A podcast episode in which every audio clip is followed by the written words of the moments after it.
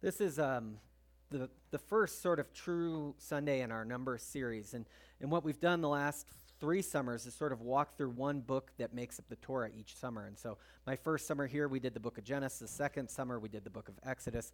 The next summer, we did the book of Leviticus. And then this last, or this summer, we're doing the book of Numbers. Um, and we're finding this history of, of these people of Israel, of, of this Jewish people called out amongst the nations to sort of be a light, to be a kingdom of priests, to be a people who God resides amongst, so that they can be a blessing to the world, so that they can move in this place. And one of the things that, that I keep coming back to, there's a scholar at, at, at Fuller who wrote a book titled, Do We Need the New Testament?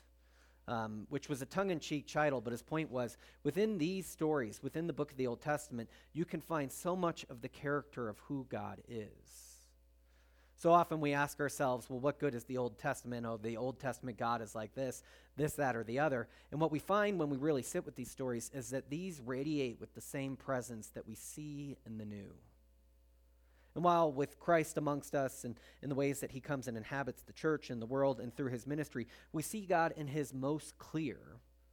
That's not to undercut what it means that God takes up incarnation in the world, what we go as we go through these patterns, we find the stories that point us to what this is. And, and last Sunday we talked about how, how the stories of Christ often are mirroring these stories in different ways. And so the Numbers tells us the story of this 40 year journey out into the wilderness. And each of the Gospels, or each of the synoptic, Matthew, Mark, Luke, uh, Gospels, begin with the story of Jesus being driven out into the wilderness.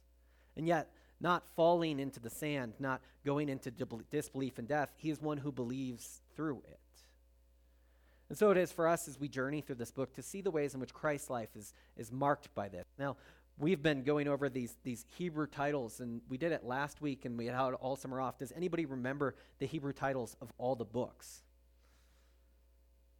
Genesis. Yeah, so Kelly, I, I don't mean to pick on her, but it's a funny story. She came in the first Sunday Chris put this up, and Don goes, Kelly, do you know what that says? And she goes, Oh, yeah, Genesis, Exodus, Leviticus, Numbers, Deuteronomy. Uh, and she actually point, pointed the way we read. Well, funny, it's the opposite way, and it doesn't say that at all. So um, uh, it, it's right to left, and it says, uh, in the beginning, uh, these are the names, names. Um, Vayikra, uh, the Lord spoke.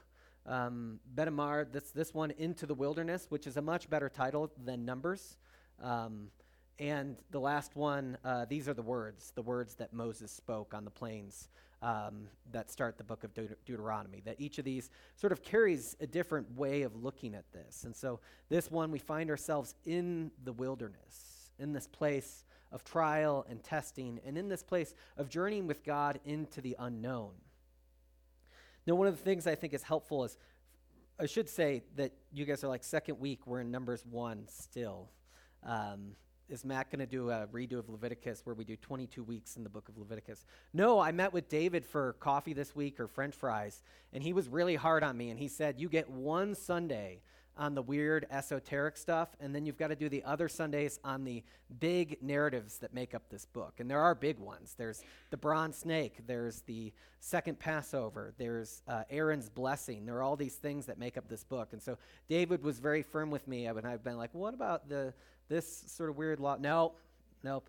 Stick with the big hunks because people can remember them. And, and as much as we think we might be familiar with them, we need to regain familiarity with the big chunks before I can nerd out on weird descriptions of stuff that, that is uh, maybe harder to apply, although I have high hopes in myself. Um, this is an outline of the book of Numbers. And so verses 1 through 10 are sort of this beginning at Sinai, which Carla read for us. And of all the people to have read today, I was glad Carla, a lot of people, had they looked at that, would have just said no. Um, but Carla was willing to do it with all those weird names. And, and Carla, your mother was Jewish, right? Father, Father was Jewish. Um, so I always feel like when we have these type of texts, it makes sense to have Carla read because she corrects my Hebrew often, uh, especially that I don't give the enough, the the hash enough. Um, so thank you for reading that this morning. So we have 1 through 10, and they just sort of lay out this sort of pristine character of Israel here, is that they're, they've, they've made it through uh, the Leviticus story of these laws. When, and to go through the timeline just briefly is that, you know, from Egypt to Sinai, so they leave Egypt and God rescues them, is about three months. And then at Sinai, they spend about nine months, which is, I think, a helpful image for uh, birthing time. They spend nine months sort of at the Sinai place, learning from God and, and living in this presence. And then this next section, these two Sinai up there, verse chapters 1 through 10, is only two months.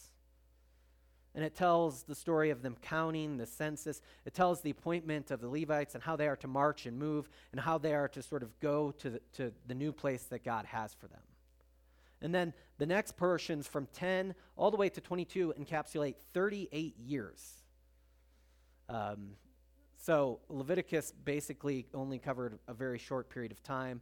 If Exodus covers only about two months, this covers 38 years in that amount of time until the second census. Uh, there's a long period of time that we're going to cover, um, and it moves very quickly, sort of what's happening here. Um, but when they leave Sinai, they leave sort of, or when they leave in 10, they have this hope that they're going to march out with God. And, and in the instructions that Carla read for us, they're, they're sort of being arranged into almost like a military type formation as they go to conquest the land that God has for them. And along the way, they disbelieve, and that causes struggles and trials, so much so that the whole generation that's counted, the whole generation that Carla read for us that's counted, is lost in the wilderness. And only two people Two of the spies that believe that they can go actually go into the new land. Moses doesn't go, uh, Aaron doesn't go. It's only the these new people, this new generation that goes into the new land. Everyone sort of falls in the wilderness. And so this is this 38 year period is, and so we will start at the end of, of the Sinai period next week as they get their marching instructions to sort of move out into the world. But one of the things I wanted to, to sort of mention at the start is we'll go back to the numbers thing, is that this is how the camp is to be laid out. And if you notice, the, the temple, uh, the smallest square, as best as I can draw a square, is in the middle. Um, and that's where God's sort of going to reside in this tabernacle, in this tent in the middle of the camp. God's radiating presence of who He is is going to reside in the center of these people. Now, if you think about the tent of meeting, which we heard about in the book of Exodus, that was outside the camp, and God's presence didn't permanently reside there. It was a place that Moses would go to to meet and converse with God. But what happens as they become God's people, as they're to move into the new land, is that God is going to reside right in the center of their camp. He's going to be among them in new and exciting ways, and in challenging and dangerous ways at the same time. God is, God is a, we, we talked about this with the book of Exodus and Leviticus, is that God is looking for a body to take up residency in the world. And the body he chooses for that is through the people of Israel, which gives us the body that he truly takes up residency in the world, Jesus. So um, that's what God is looking for. And so he's found his body here. And those dotted lines are, are these people, uh, the priests, and they are to sit around the the, this tent of meeting, this tabernacle, so that nobody wanders into it inadvertently and dies, which is generally the threat that they're thinking about here. And these priests sort of serve at the boundary of this place. They mediate, they go in to the place, and they're the ones who also go out to the place. They have this representation figure. And while David told me I can't do too much on this weird stuff, I just want to say about the priests that they have this weird role in which they're called, and, and what the people are called, and we're called this in the New Testament and in Peter's letters, we are to be a nation of priests. And this priests have this weird role with God in this Torah, is they tend to serve God, and that seems to make sense. So they, they're the ones who serve in the temple, they're the ones who offer sacrifices. And so to be called out by God, to be a nation of priests, is first to serve in God's presence, to serve in God's ways. The second is, is, is to sort of reach across, they protect boundaries. That's the second thing is. And this is something that I don't think is very popular in our world, but I think is a notable challenge for us as Christians, is th- to be a nation of priests is to protect boundaries. Is to sort of know where, where holy and unholy is, clean and unclean, uh, and, and to have this place of sort of holiness in which we can reside. Now, holiness, I think, we think like better than thou or like moral perfection, and that's all included. But there's also, I think, in the modern world, sort of a missional impetus to holiness, too. If you're called to serve among alcoholics, there's a chance in which you are also called not to drink.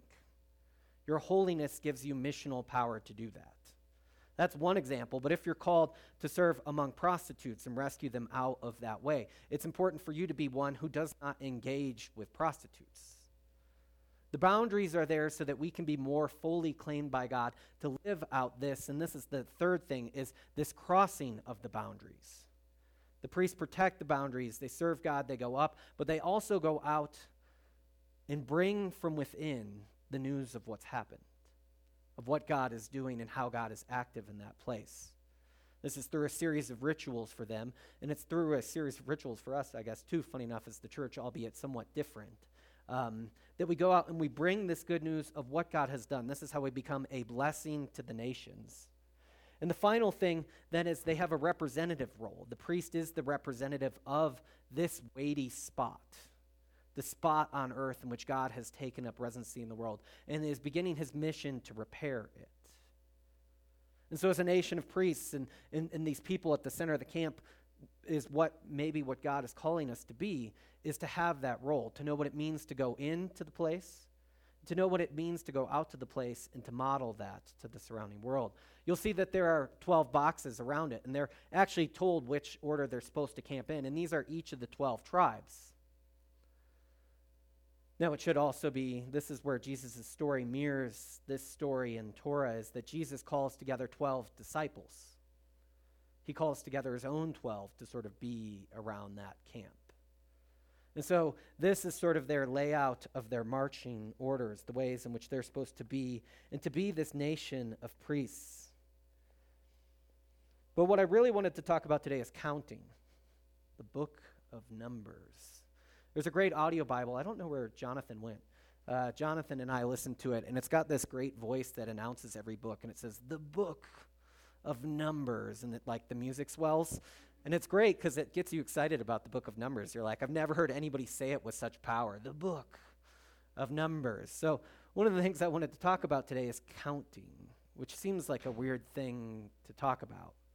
The, the Bible uh, has this weird notion of what counting is. It seems to believe something that only belongs to God.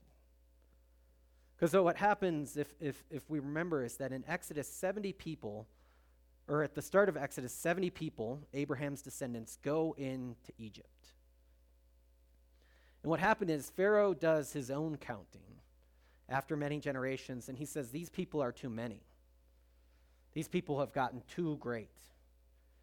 It's this, it's this tyrant thing that seems to want to count on its own. And it's this tyrant thing, when it counts, also wants to protect and preserve, right? There's a threat here. We can count threats.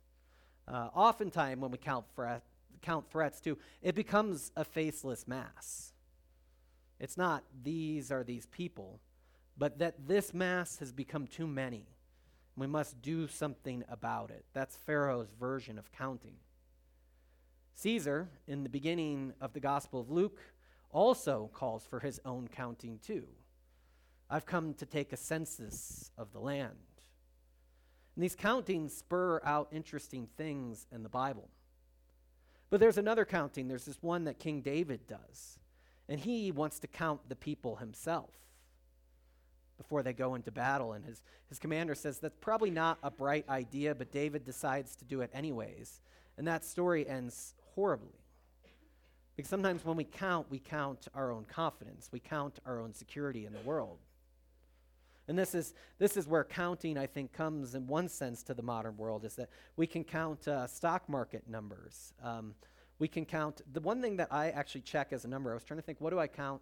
I have two kids, so it's not that hard. If you had lots of kids, it might be more challenging.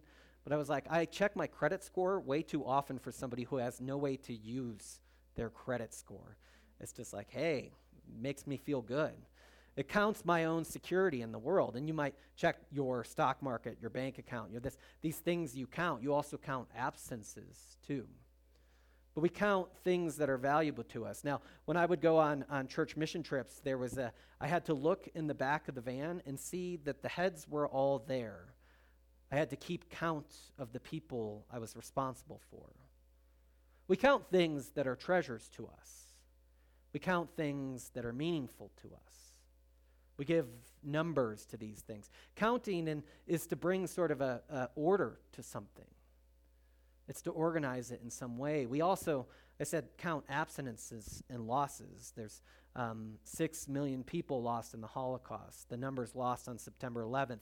The number lost in battles. We count absences in places too. It's not just presences that we count. But the book of Numbers starts with God telling Moses and Aaron to appoint people to do accounting. There's a previous census in the book of Exodus where they count all the people. And so we had 70.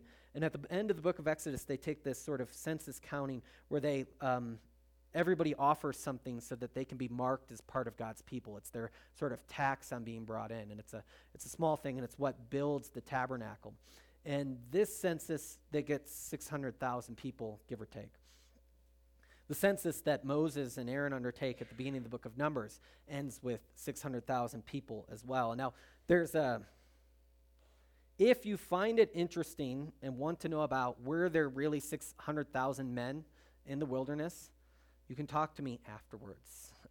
I don't think uh, there's a couple things that are going on with the Hebrew as well as with um, uh, the way in which this preserved for us. This would be like 80% of Egypt left if there were 600,000 men in the wilderness.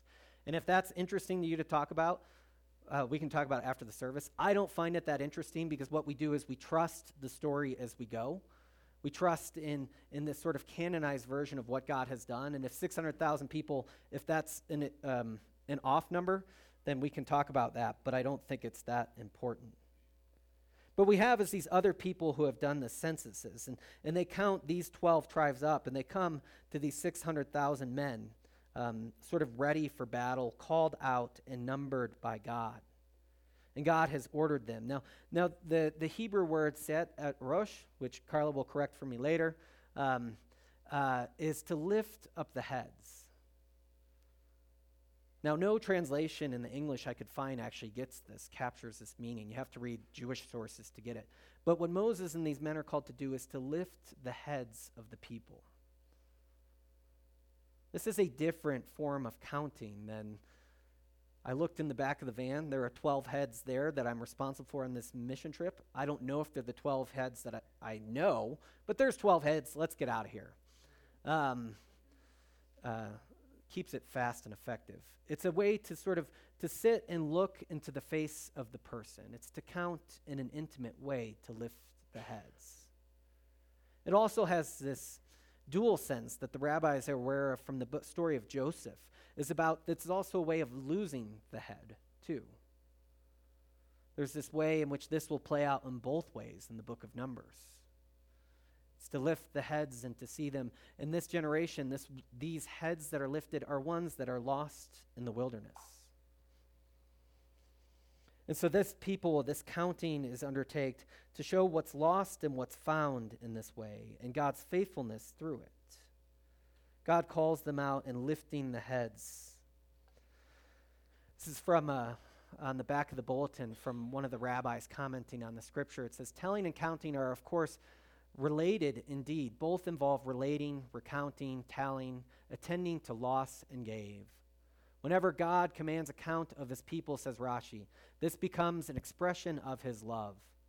After historical crises like the Exodus and the sin of the golden calf, he counts it in order to find out how many have survived. When he comes to dwell among them, he likewise numbers them.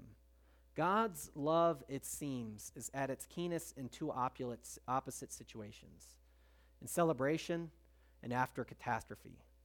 Counting punctuates both presence and absence. It is a way of paying attention. For Rashi, who's this ancient commentator, loving attention to the individual within society. That this counting is this sort of numbering and looking at in the face and protection of them. And yet, what happens, and, because I'm on a 10 week strict deadline on this, I don't think we'll make a lot out of the second census here. But there is a second census at the end of the book of Numbers, and they count again, and everybody's there. And what happens is in the book of Numbers is, is there's, this, there's this gap that I tried to draw as excellently as it could, is that this Exodus generation on the top line comes out into the wilderness. And they're this wilderness generation. And what happens is, is that they are given military marching orders at this point to sort of shape them as a society and to march into the new land. And yet they send spies ahead of them, and the spies spend 40 days there, and they come back, and only two of the 12 spies, 10 of them, uh, are willing to go into the land. And one of the laments the people has is that we can't go into the land. Those people are too strong. And what about our little ones? Fears for the kids is why we can't go into the land. And what God says is because you spend 40 days scouting the land, you spend 40 years wandering the wilderness. And a selection from Numbers 14 In the wilderness, your carcass will drop. Your carcass shall drop in the wilderness until the last carcass is down in the wilderness. In the very wilderness, they shall die to the last man. That this is sort of this disbelief that causes this journey. And so, what happens in the midst of the wilderness is we have this birth of a new generation. That's the line that goes off from the bottom. And this new generation is the one that goes into this promised land, goes into this promised place. And what I would say about these two lines in that box in the middle is that this is where we often live as Christians. We live as those who have been rescued out of a place of slavery and sin and death and angst and anguish, being brought to God's promised new land, the kingdom of heaven that is before us. And we have this tendency of being the Exodus generation that wants to go back, that wants to go back to slavery and find its own comfort. And so that dies in the wilderness. But we also have this hope that rises within us. We have this faith that we're called into that says, no, we've, we've been transferred to a new generation, a new timeline, a new place in which we are those who will receive the promise upon which God has for us. And so, the numbers at the Exodus generation is mirrored in the birth of the new generation. 600,000 are counted here, and only two will make it into the promised land. 600,000 at this final census are counted, as God has preserved all the people. And one of the things I wanted to point out is it's helpful for us in a society of individualism to think about Israel as one person. The story is the story of Israel, who is God's person in the world. As an individualist, I think, what good does it do me to be of the wilderness generation if I won't see the promised land? But what God is doing through the church and through Israel is shaping one body. In our case, it is the body of Christ in which we are being shaped into. And so, for these people, it meant more to know that you're your offspring was going to inherit the land. There are people who work up inheritances today, but it's less popular. But it meant more for them to know that their, their people will still be the ones who receive God's promise. And so it is for us as we await the fulfillment of time. We too may pass in the wilderness before we reach this land. But we can live in the promise that God will fulfill this, that God will bring us about to this place.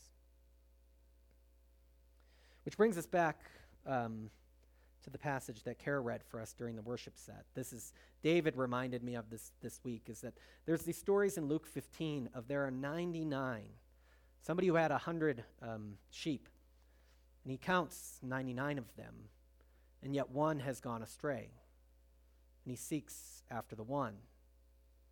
And a woman who has 10 coins, she counts them up one day and finds she has nine. So she overturns her house to find the lost one.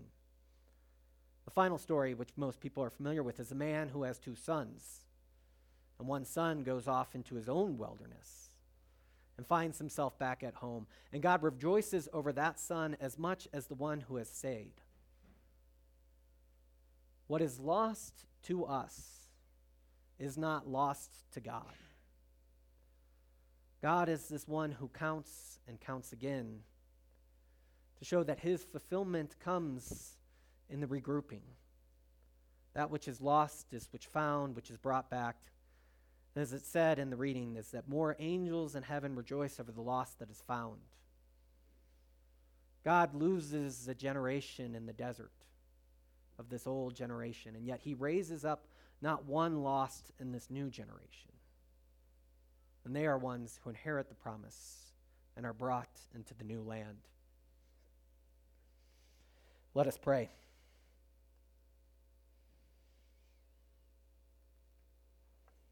God, you are one who has called us to serve as a kingdom of priests.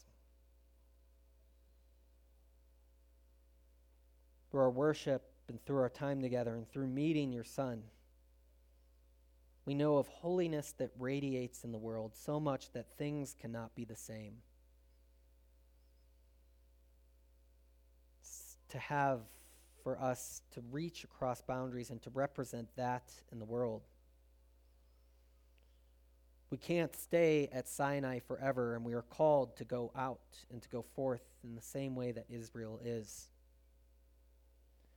And so, too, we also see that you lift heads, that you call forth accounting. And through our own ways, we live as a wilderness generation at times. Those who will fall into the sand. But God, you have promised us something. And you intend to raise up that number through that lifting of heads again, to bring us into that new land, to that new hope, into that new heaven and new earth, so that we may rejoice at being found by you and brought into new life. We pray all this in the name of the Father, and the Son, and the Holy Spirit. Amen.